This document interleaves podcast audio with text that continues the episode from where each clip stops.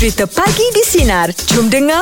Baik, untuk borak jalapan pagi ni kita bersama dengan uh, Wan Norizal binti Wan Osman. Ah, sebut pelan-pelan ah. Ni sebut pelan-pelan ah. Okey, selaku pegawai psikologi Hospital Rehabilitasi.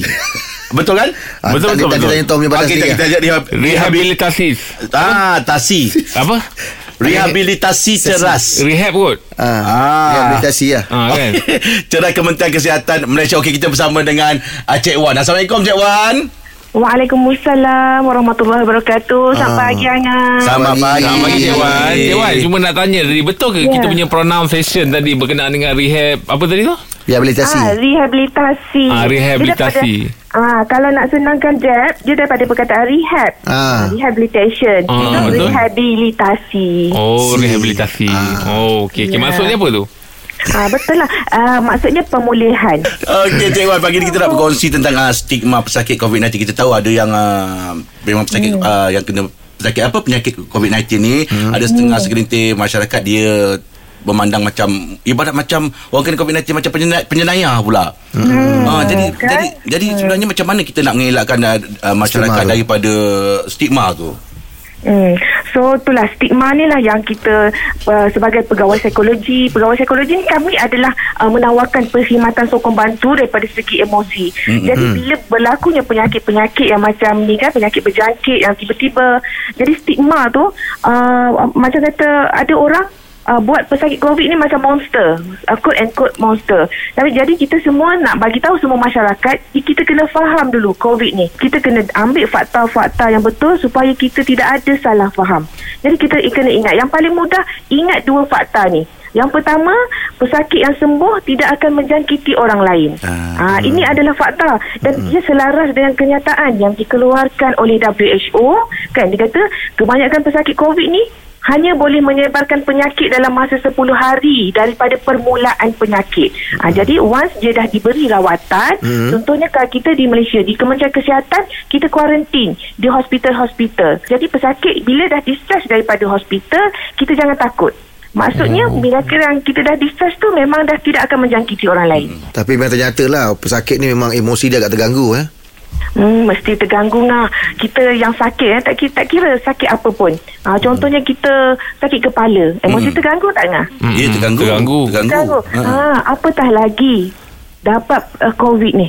Ha, dengan ketakutan, bimbang, dengan stigma. Ha, jadi apa yang kita perlu buat adalah support.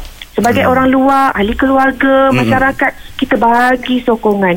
Jangan kita pinggirkan. Ada kes uh, dipulaukan. Keluarga ni dipulaukan sebab takut. Ha, jadi Takut kita kena dijangkiti. tap- Hmm, so keboleh jangkitan COVID tu sebenarnya kita kena tahu apa punca jangkitan hmm. dalam tempoh berapa sekiranya hmm. tidak diberi rawatan. Hmm. Jadi sebab tu kita kena ikut saranan Kementerian Kesihatan. Ha, yang 3S tu. Apa ingat tak 3S tu? Ingat. Ah, ingat, ingat, ingat.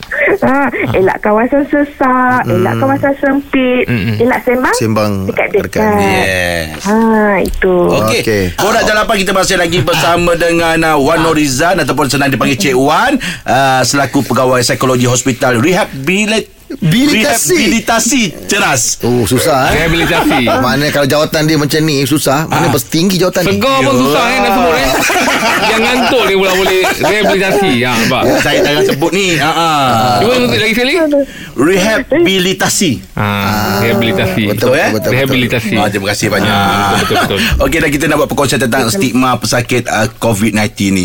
Macam ini uh, Cik Wan, kita tahu kadang-kadang bila yalah takut tersalah cakap pada orang yang ada penyakit COVID-19 nanti kan tegur dia hati kan.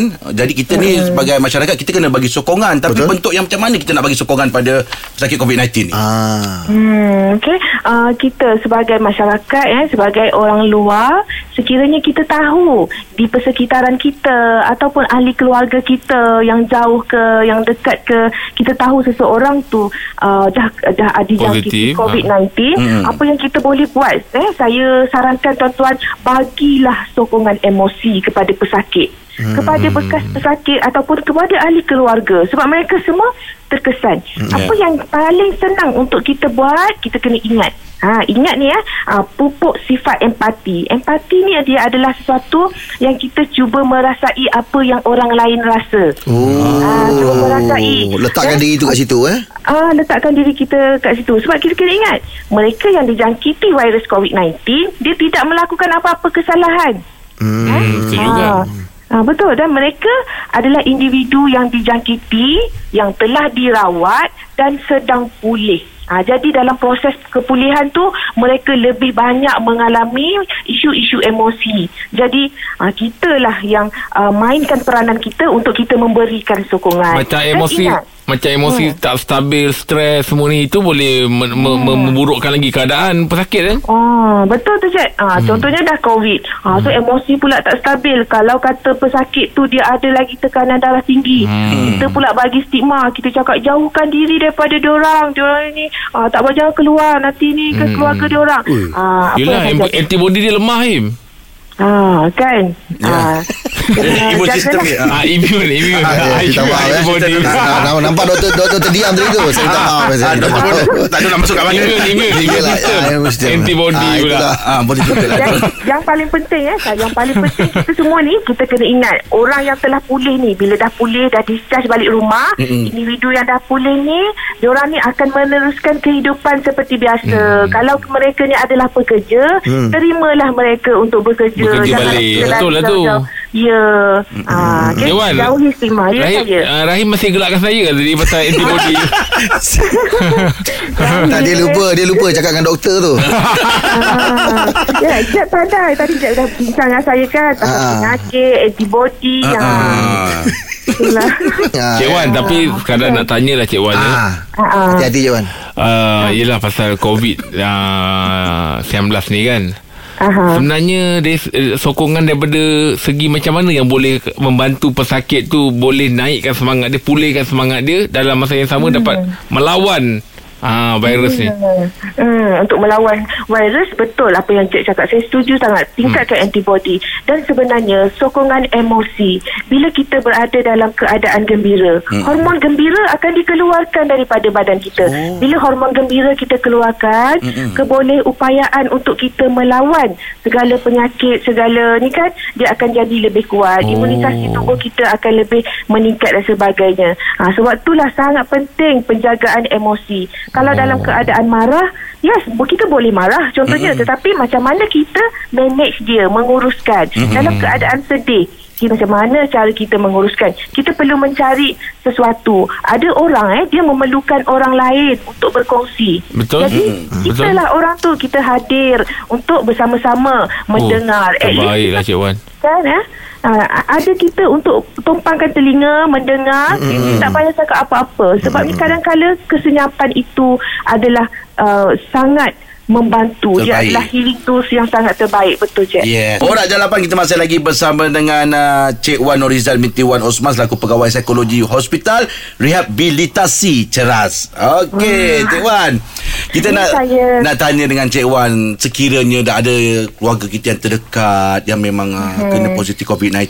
Jadi apakah langkah-langkah yang pertama yang harus kita lakukan supaya kita sendiri pun tak panik berhadapan dengan uh, Situasi kita ni. ni. ah. Hmm. Hmm, okay, antara langkah-langkah yang kita boleh lakukan eh kalau ada ahli keluarga kita yang dijangkiti dan supaya kita tak panik. Eh sebenarnya yang pertama macam saya kata tadi adalah amat penting untuk kita memahami fakta-fakta yang betul. Ya dan kita mesti terbuka. Eh kena ingat. Yang pertama tadi pesakit yang sembuh dia tidak akan menjangkiti orang lain Mm-mm. dan bagi sokongan. Ya sebenarnya ada tips-tips untuk kita mengelakkan daripada diri kita panik. Eh so kita harus terbuka sekiranya ada ahli keluarga kita yang dijangkiti COVID dan kita relax. Tips yang pertama adalah dia ada uh, 8 tips yang saya akan listkan di sini. Mm-mm. Yang pertama relax. Ha, relax tu ada macam-macam teknik lah. Oh. Ada teknik yang kita panggil sebagai relaxation. Relaxation ah, saya tengah ni. Ah, okay. Ah, kita boleh kita boleh Tengah belajar. relax. Ah, okay. Boleh Relax boleh Google, boleh Google sekarang ni kan My Health Portal. Ah ni boleh boleh kita apply belajar. Yang kedua terima berita-berita yang tepat. Yang ketiga, rehat daripada media sosial untuk tempoh-tempoh yang tertentu. Oh. Eh, seminggu pertama bila dah tahu ahli keluarga ataupun diri dijangkiti COVID, stop dulu. Ah, rehat sekejap. Yang um, seterusnya elakkan daripada duduk sendiri. Okay. Ah, yang seterusnya kawal pemikiran kita, terutamanya fikiran-fikiran yang cemas. Okey, sibukkan diri dengan rutin harian supaya kita boleh uh, lupakan sekejap kerisauan dan kebimbangan kita. Ya, seterusnya dapatkan sokongan emosi, kongsi kerisauan kita dengan orang terdekat dan yang paling penting adalah dapatkan bantuan profesional. Ha, sama ada tuan-tuan boleh menghubungi eh uh, pihak-pihak Kementerian Kesihatan dan sebagainya. Mm-mm. Ha, jangan rasa kerisauan tu pendam seorang-seorang. Hmm. Jadi sekiranya memang kalau ada uh, pesakit yang COVID-19 positif ni, mana dia orang dalam kerisauan ke ataupun dia boleh dapatkan terus uh, bantuan daripada KKM ya?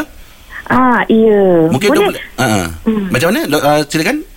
Uh, untuk dapatkan bantuan secara terus eh untuk COVID-19 okay, Kementerian Kesihatan dengan kerjasama Mercy Malaysia sebenarnya uh, kami telah menyediakan perkhidmatan sokongan psikososial kepada semua rakyat Malaysia okay, dan kita boleh menghubungi di talian 011-6399-6482 okay, talian ni tuan-tuan boleh google sahaja.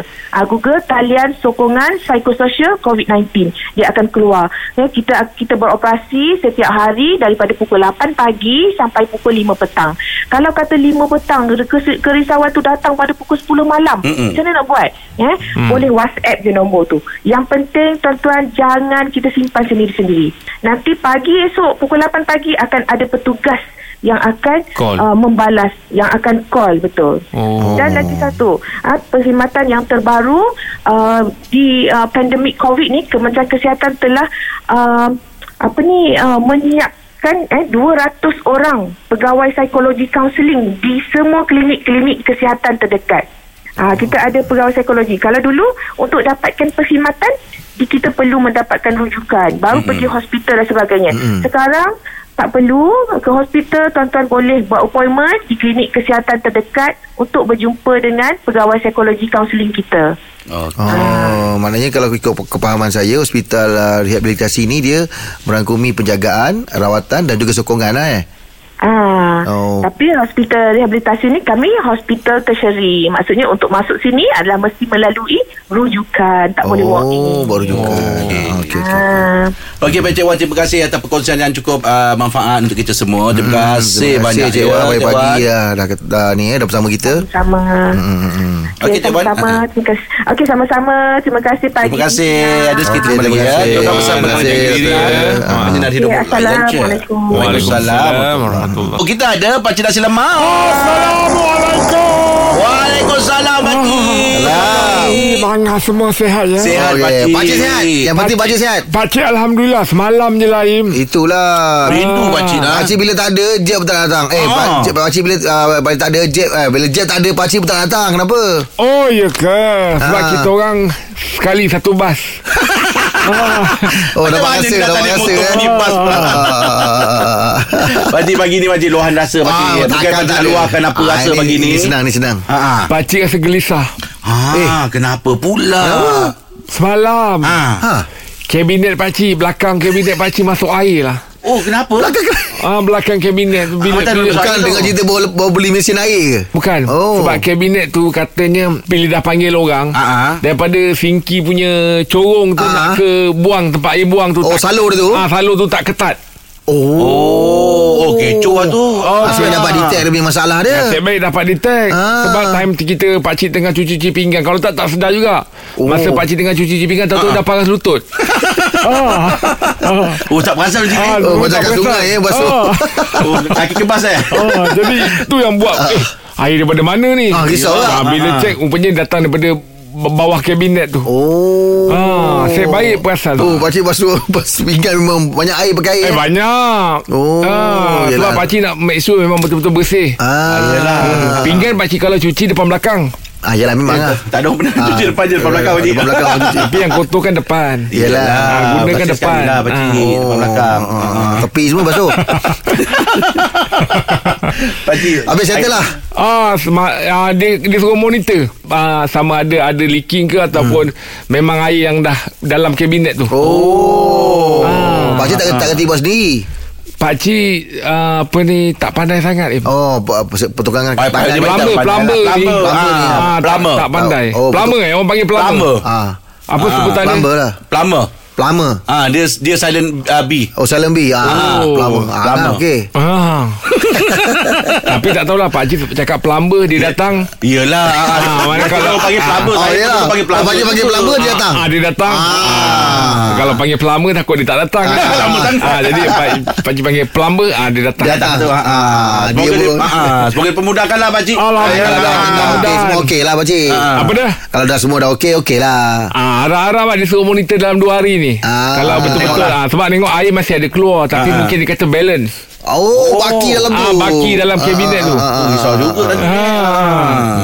Okey Okey lah lah, pakcik okey. Semoga dipermudahkan semuanya pakcik ya. Amin, amin. Besok kita jumpa lagi pakcik Ya, ya, ya. Pagi di Sinar Menyinari Demo Layan Layan je je. Dengarkan Pagi di Sinar bersama Jeb, Rahim dan Angah.